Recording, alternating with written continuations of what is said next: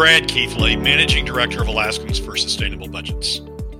Welcome to the Weekly Top 3, the top three things on our mind here at Alaskans for Sustainable Budgets for the week of March 1, 2021. The Weekly Top 3 is a regular segment on The Michael Duke Show. The show broadcasts on Facebook Live and via streaming audio from the show's website, weekdays from 6 to 8 a.m. I join Michael weekly in the first hour of Tuesday's show from 6:25 to 7 a.m. for a discussion between the two of us about our three issues. We post the podcast of our discussion following the show on the Alaska for Sustainable Budgets Facebook, YouTube, SoundCloud, and Spotify pages. Also on the Alaska for Sustainable Budgets website, as well as the projects page on national blog site, medium.com. You can find past episodes of the Weekly Top 3 also at the same locations. Keep in mind that in addition to these podcasts, during the week, you also can follow and participate in the discussion with us of these and other issues affecting Alaska's fiscal and economic condition by following us on the Alaska for Sustainable Budgets Facebook page and through our posts on Twitter. This week, our top three issues are these.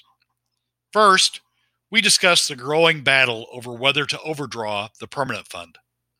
Second, we explain what Representatives Merrick and Rasmussen really mean when they say they intend to stop a, quotes, income tax, close quotes. And third, we celebrate some good news from the oil patch. And then at the end, in a bonus round, Michael and I respond to a listener's question about whether we believe Bill Walker is likely to run for governor in 2022. And now, let's join Michael. It is Tuesday. Speaking of redundantly redundant, we don't always go over the same thing, but it seems like we continue to circle back. It seems like we continue to circle back to some of the same issues each and every time. The Weekly Top 3 is our chance to dive down deep into some issues that are important. And bringing me that information every week is my friend Brad Keithley, who is the founder and director of Alaskans for Sustainable Budgets. He's a former oil and gas attorney, now retired, who has dedicated his life to trying to bring Alaska back on track. He comes on every Tuesday and starts with us this morning. Good morning, my friend. How are you?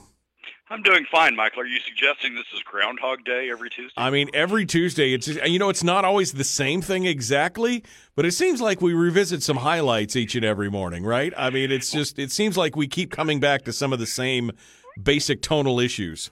Well, in part, that's because we never get anything resolved. We just keep kicking the can down the road, and so it twists a little bit. It twists like 5 degrees, but it's the same. You're right. It's the same issue time after time. If we could get some of these resolved, we could move on to other things.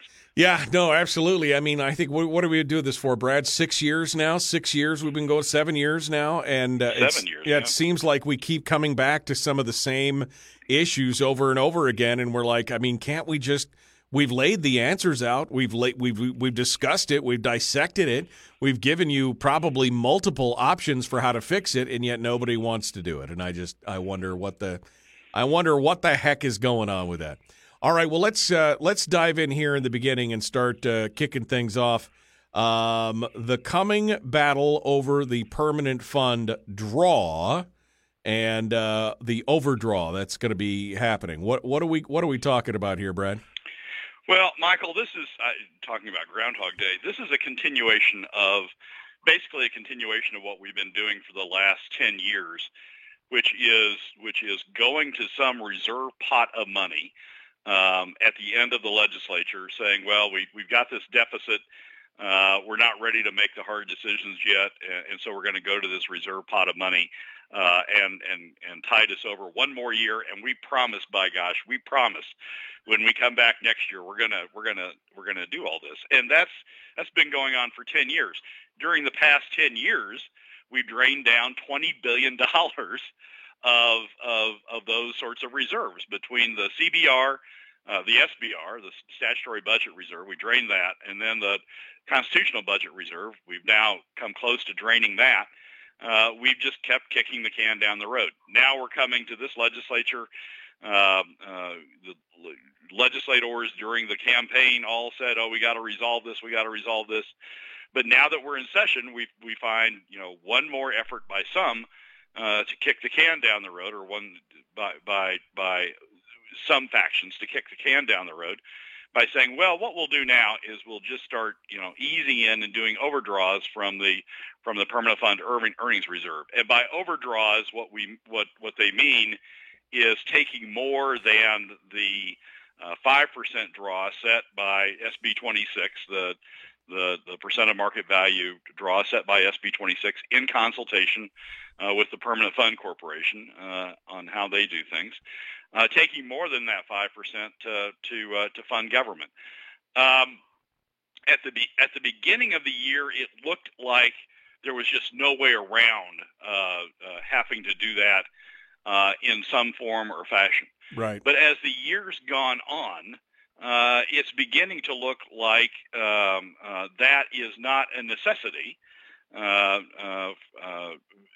for a couple of reasons. One, the principal one, is because oil prices have gone up, and we're looking now in FY22 at about $400 million more in oil revenues than are what in the latest forecast. Now that depends upon oil prices staying up to the levels that they've sort of achieved, at the levels that the futures market are telling us that they're projecting out now. But given what OPEC's doing and given what's going on the demand side in the market, that $400 million is looking pretty good. So what we're coming down to is this choice between going to the reserves, what we're calling the reserves yet again, to fund government, or frankly living within our means. The issue that this is all coming down to is the Permanent Fund dividend. To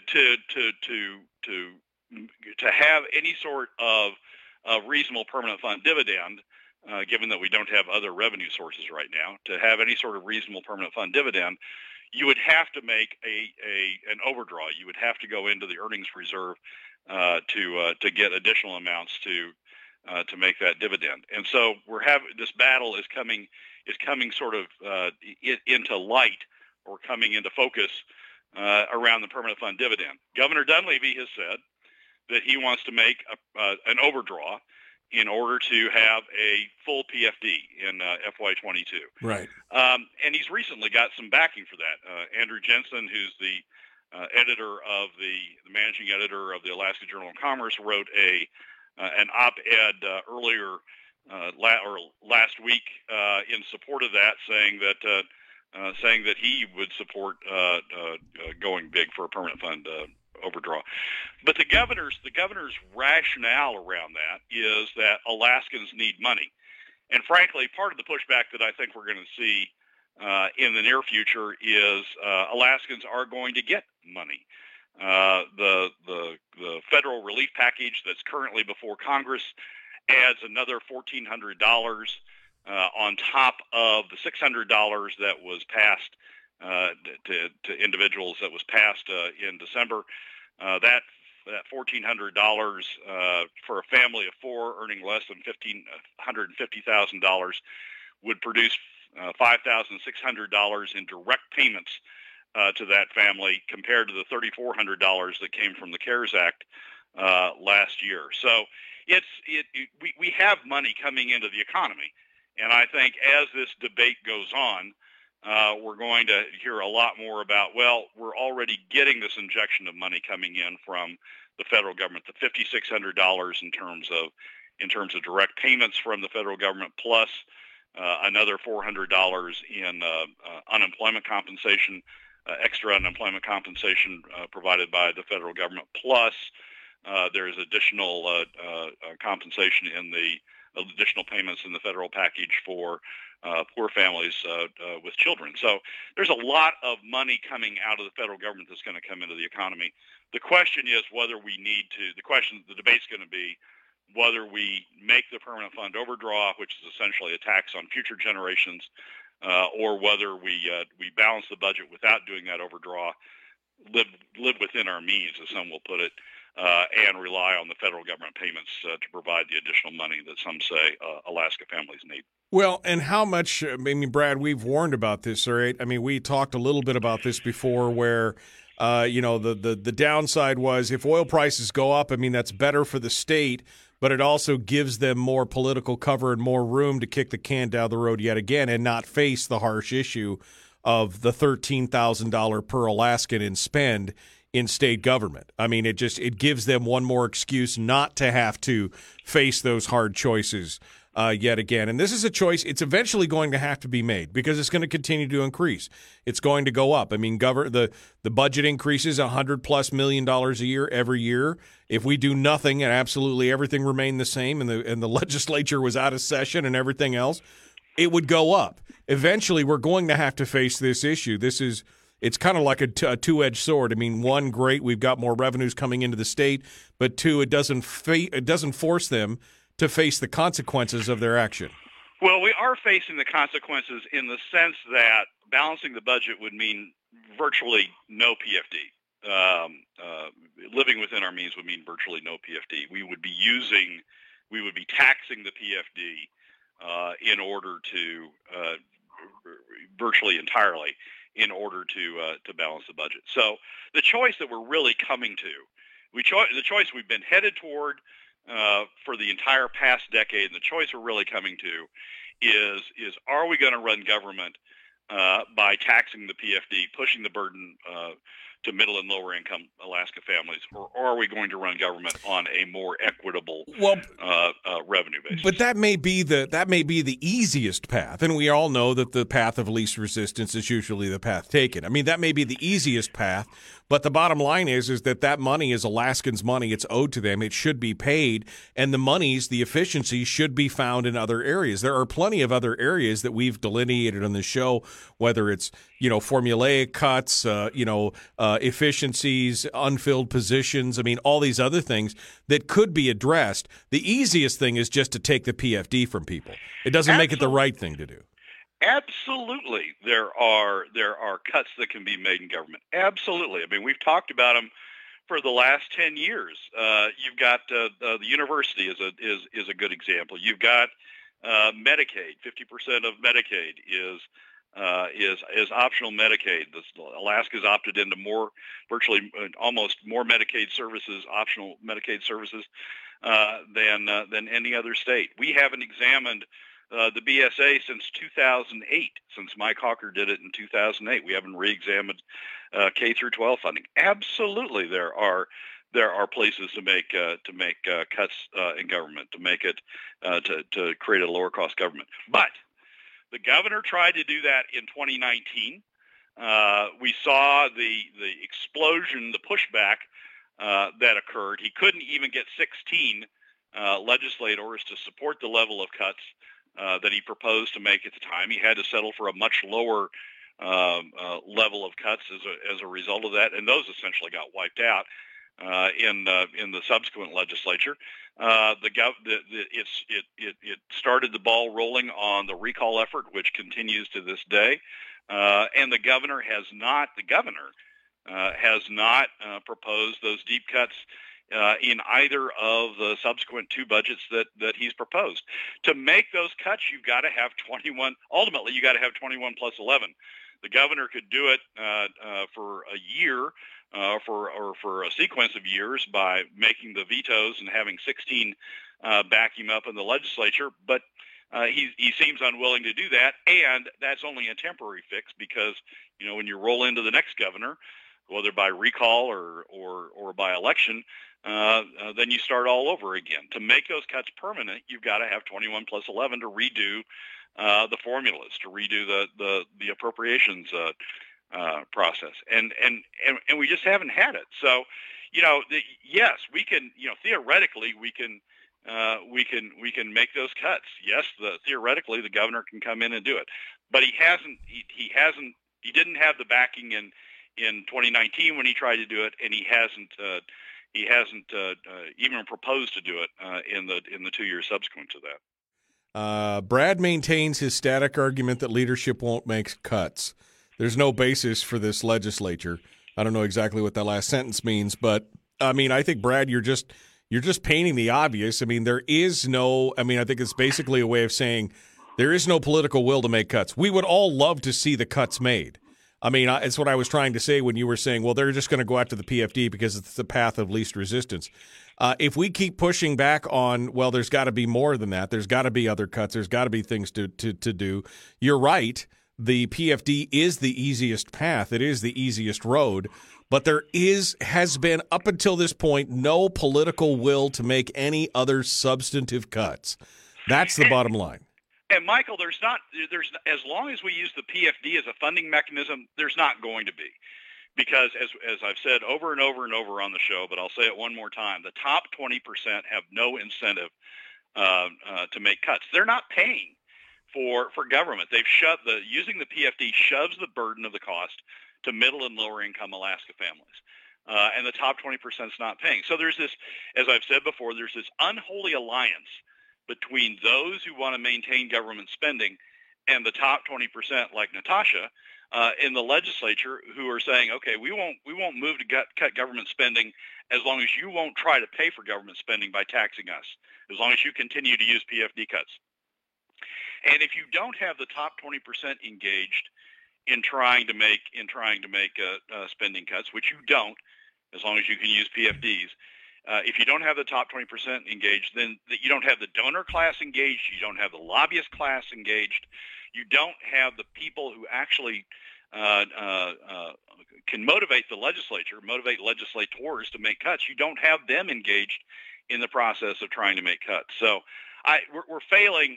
Not only is there this huge push to keep government spending at fairly at current levels, and if not higher, but we're using a funding mechanism which enables that by not pushing the burden portion of the burden off on the very class donor class that could force those spending cuts to come about. Give me a tease for number two, which is of course Reps Merrick and Rasmussen. They both said in public forums and in their letters to their constituents that one of the reasons why they broke with the Republican caucus was to prevent an income tax. You're going to tell us what? You're going to translate that for us? I am,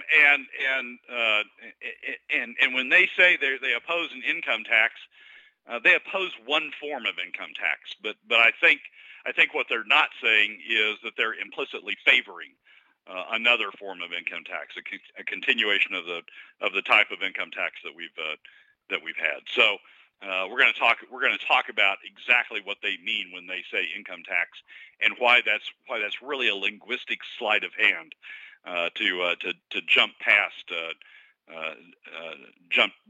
some controversy that they're trying to avoid. Wait, you mean words matter? Is that what you're trying to say? Are you trying to say Words do matter. Words matter, and what you say really means something. We're into number two, which is this discussion that we're hearing out of people like Kelly Merrick and Sara Rasmussen, that one of the reasons why they jumped ship from the Republican caucus was because they wanted to protect us all from an income tax.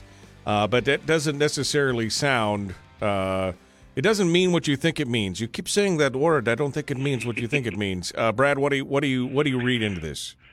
So what's going on here is this. We have an income tax. Alaska has had an income tax since 2016. PFD cuts are the diversion of private sector income, the statutory private sector income, the diversion of private sector income to government through withholding and then reappropriation of that money to government. It is the classic. It fits the classic economic definition of a tax, and it's a tax on income.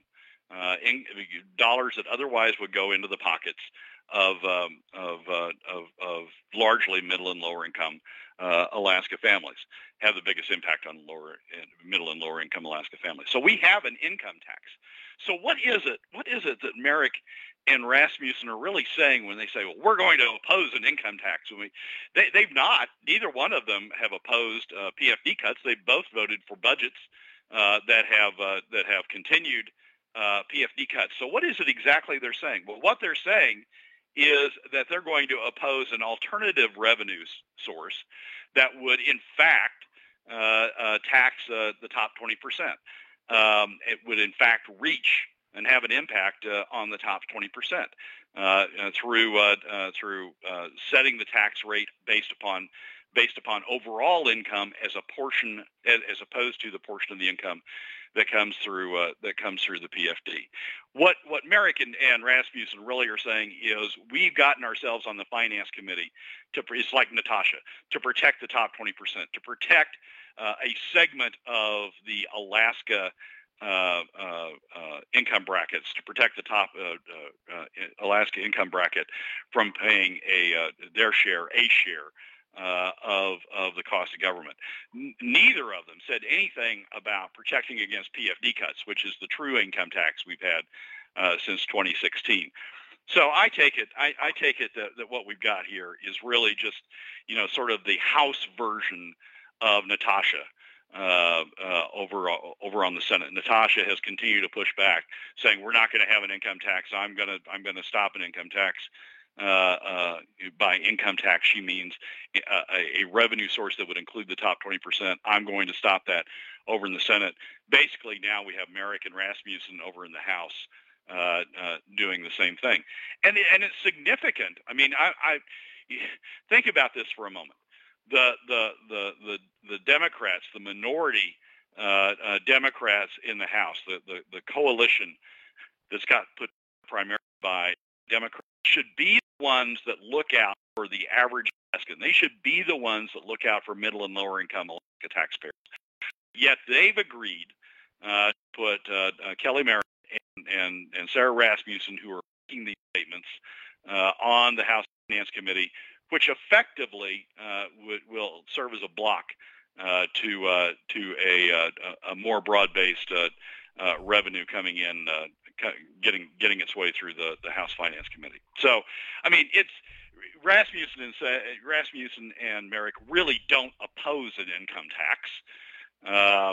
What they really oppose is a revenue approach that would include the top 20%, and they're calling that an income tax in order to be able to sell themselves as conservatives or as non-taxers to their constituencies, but at the same time they're doing that.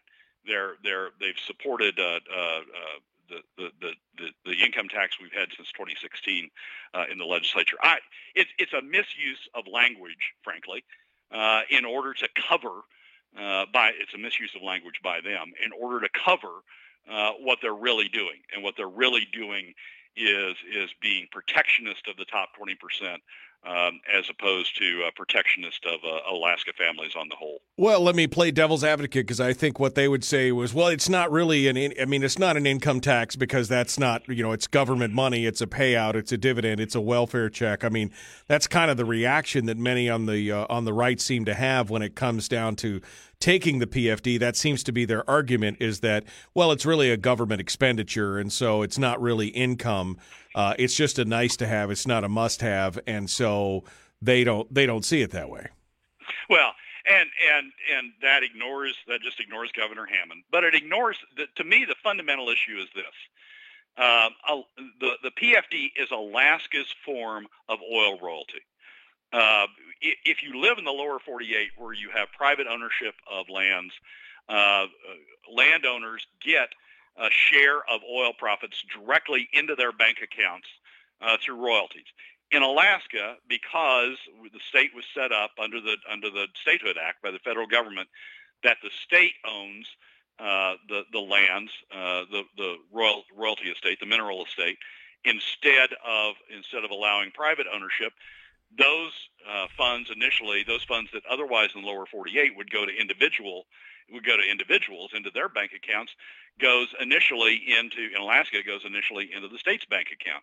Governor Hammond brilliantly saw through that issue and said, look, in Alaska, Alaskans are the landowners, and we're going to share a portion of those oil benefits, oil revenues, to Alaskans through the PFD. The PFD is really no more than the Alaska royalty. It is a share of the benefits from the income. What Rasmussen and Merrick, if they make that argument, what they're really saying is Alaska is really a socialist state, and we're going to confiscate all the benefits of the mineral estate to the state, as opposed to allowing it to flow to individuals as it does elsewhere in the lower 48. And we're going to, and the state's going to hang on to that money instead of as Governor Hammond envisioned, allowing a portion of it to flow through as royalties to the individual Alaskan owners. I mean, it's really a very socialist argument on their part, if that's the argument that they make. Well, and as I've pointed out, I mean, the state already receives 75% of the royalties goes right into the coffers. All the corporate taxes, all the infrastructure taxes, all the ancillary fees and taxes go straight to the state's bottom line, and then they get 50% of the revenue of the 25% royalties that go into the permanent fund itself, and then is spun off in the earnings. They get another 50% of that. I mean, they're already at like 97+% of all the income that's generated by the resources of the state. They're already taking them and spending them, and now they want the other 3%. Yeah, and it's a specialized tax, Michael. It's the same as if in Texas or Oklahoma, the state came in and said, you know, royalty owners, you're going to pay all of your royalties instead of you getting to bank those royalties that you get under your lease payments. You're going to pay all those royalties to the state as a tax. It's a specialized income tax that takes away Alaskans' royalty checks and puts them into the state. It's not. I mean, there is no way, from a classical economic standpoint, there's no way to avoid saying that this is an income tax. Statutorily created income that goes to individuals is being withheld by the state in its capacity as sort of the middleman, the intended middleman of this transaction. Governor Hammond set it up so that the Permanent Fund Corporation spun off earnings. The earnings went to the state. The state, as a middleman, as sort of the fiduciary, distributed it out to the royalty owners. What's happening is the state, in this middleman role, is saying, "Oh, no, we're going to take it. We're going to take it all for ourselves." It's like your stockbroker said, "You know, all those profits you made by your investments, we're just going to. I'm going to take those because I need them for something. I need them for something else." So there's no avoiding, from a classical economic standpoint, there's no avoiding that this is an income tax. On Alaska families that hit a specialized income tax that hit middle and lower income Alaska families the hardest. Yeah. It is an income tax. And for Rasmussen and Merrick to say, oh, we're going to oppose an income tax, I mean, what that really means is we're going to oppose an income tax on that affects the top 20%. That's what we're here for. We're going to let this income tax that affects middle and lower income Alaska families continue to roll. We're just going to oppose the income taxes that would reach the top 20%. Harold says, keep believing 20% of Alaskans are the cause of Alaska's fiscal issue. It's high government spending. Who passes the budget? The 60 folks you send to Juneau, that's the issue. I mean, why you think that these two things are mutually exclusive, Harold, that to keep believing that 20% of Alaskans are the cause of Alaskans' fiscal issue, it's high government spending. Those two things are inexorably joined. I mean, I think that's what Brad is trying to say. I mean, the high government spending is due in part to the fact that the top 20% have not had a fiscal shoe in this game. I mean, they are not feeling the pain like those. And Timothy, I think, made a comment earlier on about how the low income earners or non-earners are not going to feel the pain. They're all feeling the pain. Everyone's feeling the pain right now at different levels. When they take the PFD, it affects everyone. Now, those at the lower and middle income classes feel it a lot more. I mean, when you're only making $20,000 a year and they take $3,000, $4,000, $5,000 a year from your family income, that's a significant chunk. They feel it more than the millionaire or the person who makes $500,000 a year. They feel it a lot more than that. And I think that's the point that Brad is trying to make on this. Oh, absolutely right, Michael. I mean, ITEP did a great study in 2017 about the impact by income bracket of PFD cuts, and at $1 billion, if you're trying to raise $1 billion and you're cutting the PFD to raise that $1 billion, you're taking something like 18% of the income of the lowest 20%. You're still taking like 10% of the income of the next lowest 20%. That's the tax rate. Income 18% of their income, counting the PFD, is being taxed away because you're diverting the PFD. You're taking something like 0.2% of the top 20%'s income. I mean, you're taking a latte a day, or a nice meal on comparative, your trip to Hawaii. Right? Exactly. As a comparative, right? I mean, exactly. Yeah. It's like you're taking a car away from one guy, you're taking a cheeseburger away from the other guy. That's, I mean, as far as buying power, that's what we're talking about. Right. And Brad has talked about we've talked about all the different things that could be done to help bring, the revenue back in. And we have talked about oil taxation, Harold. We've talked about it. Brad has admitted that there's money left on the table. We could still visit on the oil taxation issue. That we could still pull, several $100 million out of that deal as we sit down and revisit it and lock it in. Brad's not shied away from that. Oh heck, I took huge amounts of crap from friends in the fall supporting Prop 1. I mean, what do you mean I haven't talked about oil taxes? I was all over Prop 1 in the fall. And there are ways that you can adjust oil taxes. I mean, but oil taxes are not the solution. We're not going to raise $1 billion through increased oil taxes. There have to be other ways in which Alaskans participate. All Alaskans participate equitably in the cost of government, and PFD cuts just isn't it. And but to go back, I mean, Rasmussen and it's so blatant. If you really understand what's going on, it's so blatant what Rasmussen and Merrick are doing. They are so blatantly signing up for the top 20%. We're saying we have an income tax. Saying now we're going to oppose an income tax clearly just means we're going to oppose an income tax, applying the revenue approaches to the top 20%. It's just, I mean, we've got to raise revenue if we're not going to cut costs, and we're not going to cut spending. We've got to raise revenue, and we've got to raise revenue in an equitable manner. And Merrick and Rasmussen are just saying they're going to oppose that. Well, and like I said, I mean, I think that, I mean, I'm still hoping for cuts. I'm still hoping that with the new crop of legislators in there that we have some chance of getting in there and talking about some of the cuts that could be made on all the places that we've talked about today. The school funding and formulas and allocations, the Hess budget, and yes, even a discussion on oil taxes. I think all of those things need to be on the table.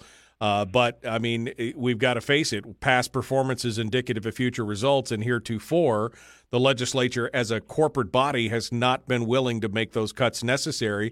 And with the increase in oil revenues, it seems less likely that it will happen now than it would have 3 or 4 months ago. Yeah, exactly right. They're going to use that as an excuse to say, well, we've sort of got through it. We got to cut the PFD deep, but we don't need to raise revenues any other way. In essence, saying we've got to tax middle and lower income Alaska families deep, but that'll be enough. We don't need to put any revenue responsibility anywhere else in government. And Michael, not only do you need a legislature to have cuts, you need a governor to back up cuts. And after the experience of 2019, after not getting 16 to back him up on the deep cuts, and having to limit his cuts to a much smaller amount to finally get 16 to support him, and after the recall efforts, the governor's just not behind this anymore, and he's not going to be behind it. The recall's sitting there, poised to get enough votes. The governor's not going to push the cuts necessary to overcome the deficit through cuts, because it will just trigger the recall on him. So it's just, we are where we are. We tried in 2019. It failed. It failed miserably. The recall sprung from it. The governor hasn't tried again, and isn't going to try again. Brad Keithley is our guest. Alaskans for Sustainable Budgets. We're down to the last 2 minutes here. Number three, some good news. Leave us with some good news here, Brad. There's really good news on the Pika project. The Pika project is on state lands. It's not affected by President Biden's actions with respect to federal lands. It's on state lands. Huge prospect, huge project. on state lands, important to Alaska. The first tranche of it is about 80,000 barrels a day. I've been concerned, others have been concerned about whether the project is going to get adequate funding to go forward. That issue hasn't been resolved yet, but the owners, Oil Search and Repsol, feel comfortable enough that they're continuing to fund the project. There were some announcements made by Oil Search in its annual report last week. Kay Cashman of Petroleum News followed up with an interview with Oil Search. There's an article on that in the Petroleum News that I would recommend people to read. But Oil Search continues on. Now, there's a lot of steps yet to go. They are trying to sell a portion of their interest in order to help with the funding and, frankly, help their corporate fiscal situation out. A lot of things to go, but good news in the sense that they're continuing on. They've had additional discoveries. They've drilled additional wells. They're making investments out in the field, and they've indicated they're going to continue to make the investments necessary to flesh out the project over the course of the year. Ann in the chat room just said, I heard Walker is thinking of running again. Hope that's not true. Unfortunately, it is true. And with the passage of Prop 2, it might be more realistic than you think with the SOFOL, the ranked voting and the jungle primary and all that kind of stuff.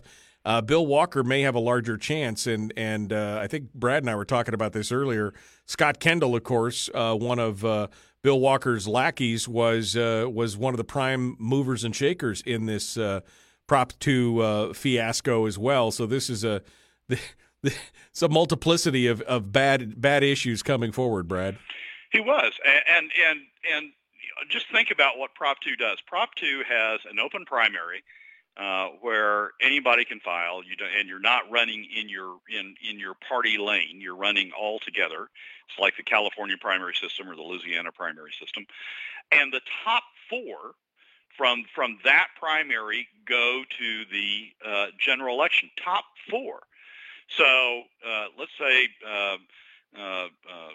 Governor Dunleavy runs. Let's say the Democrats have a candidate that they want to run. There's still two more slots that go to the general election. Bill Walker's relatively well off. Has self-funded most of his campaigns. He ran for governor in 2010, 2014, 2018, and can self-fund his run. If he has any inclination to do it, that top four is a big attraction, because you can get yourself to the general election by just finishing in the top four in the primary. So I think there's more than a likelihood. I mean, the fact that Walker's surfacing it, I think, is certainly an indication that he's prepared to do it. He really doesn't have to raise money to do it. I think there's more than a likelihood that Walker runs. And what you're looking for is getting in the top four, and then in the general election, you don't have to win. You don't have to get the majority or the plurality of votes in the general election. If you hold the top guy under 50%, then you start counting second votes for candidates and third votes. I think we go down to three third votes for candidates, and whoever ends up with more than 50% as you eliminate the lowest vote getter.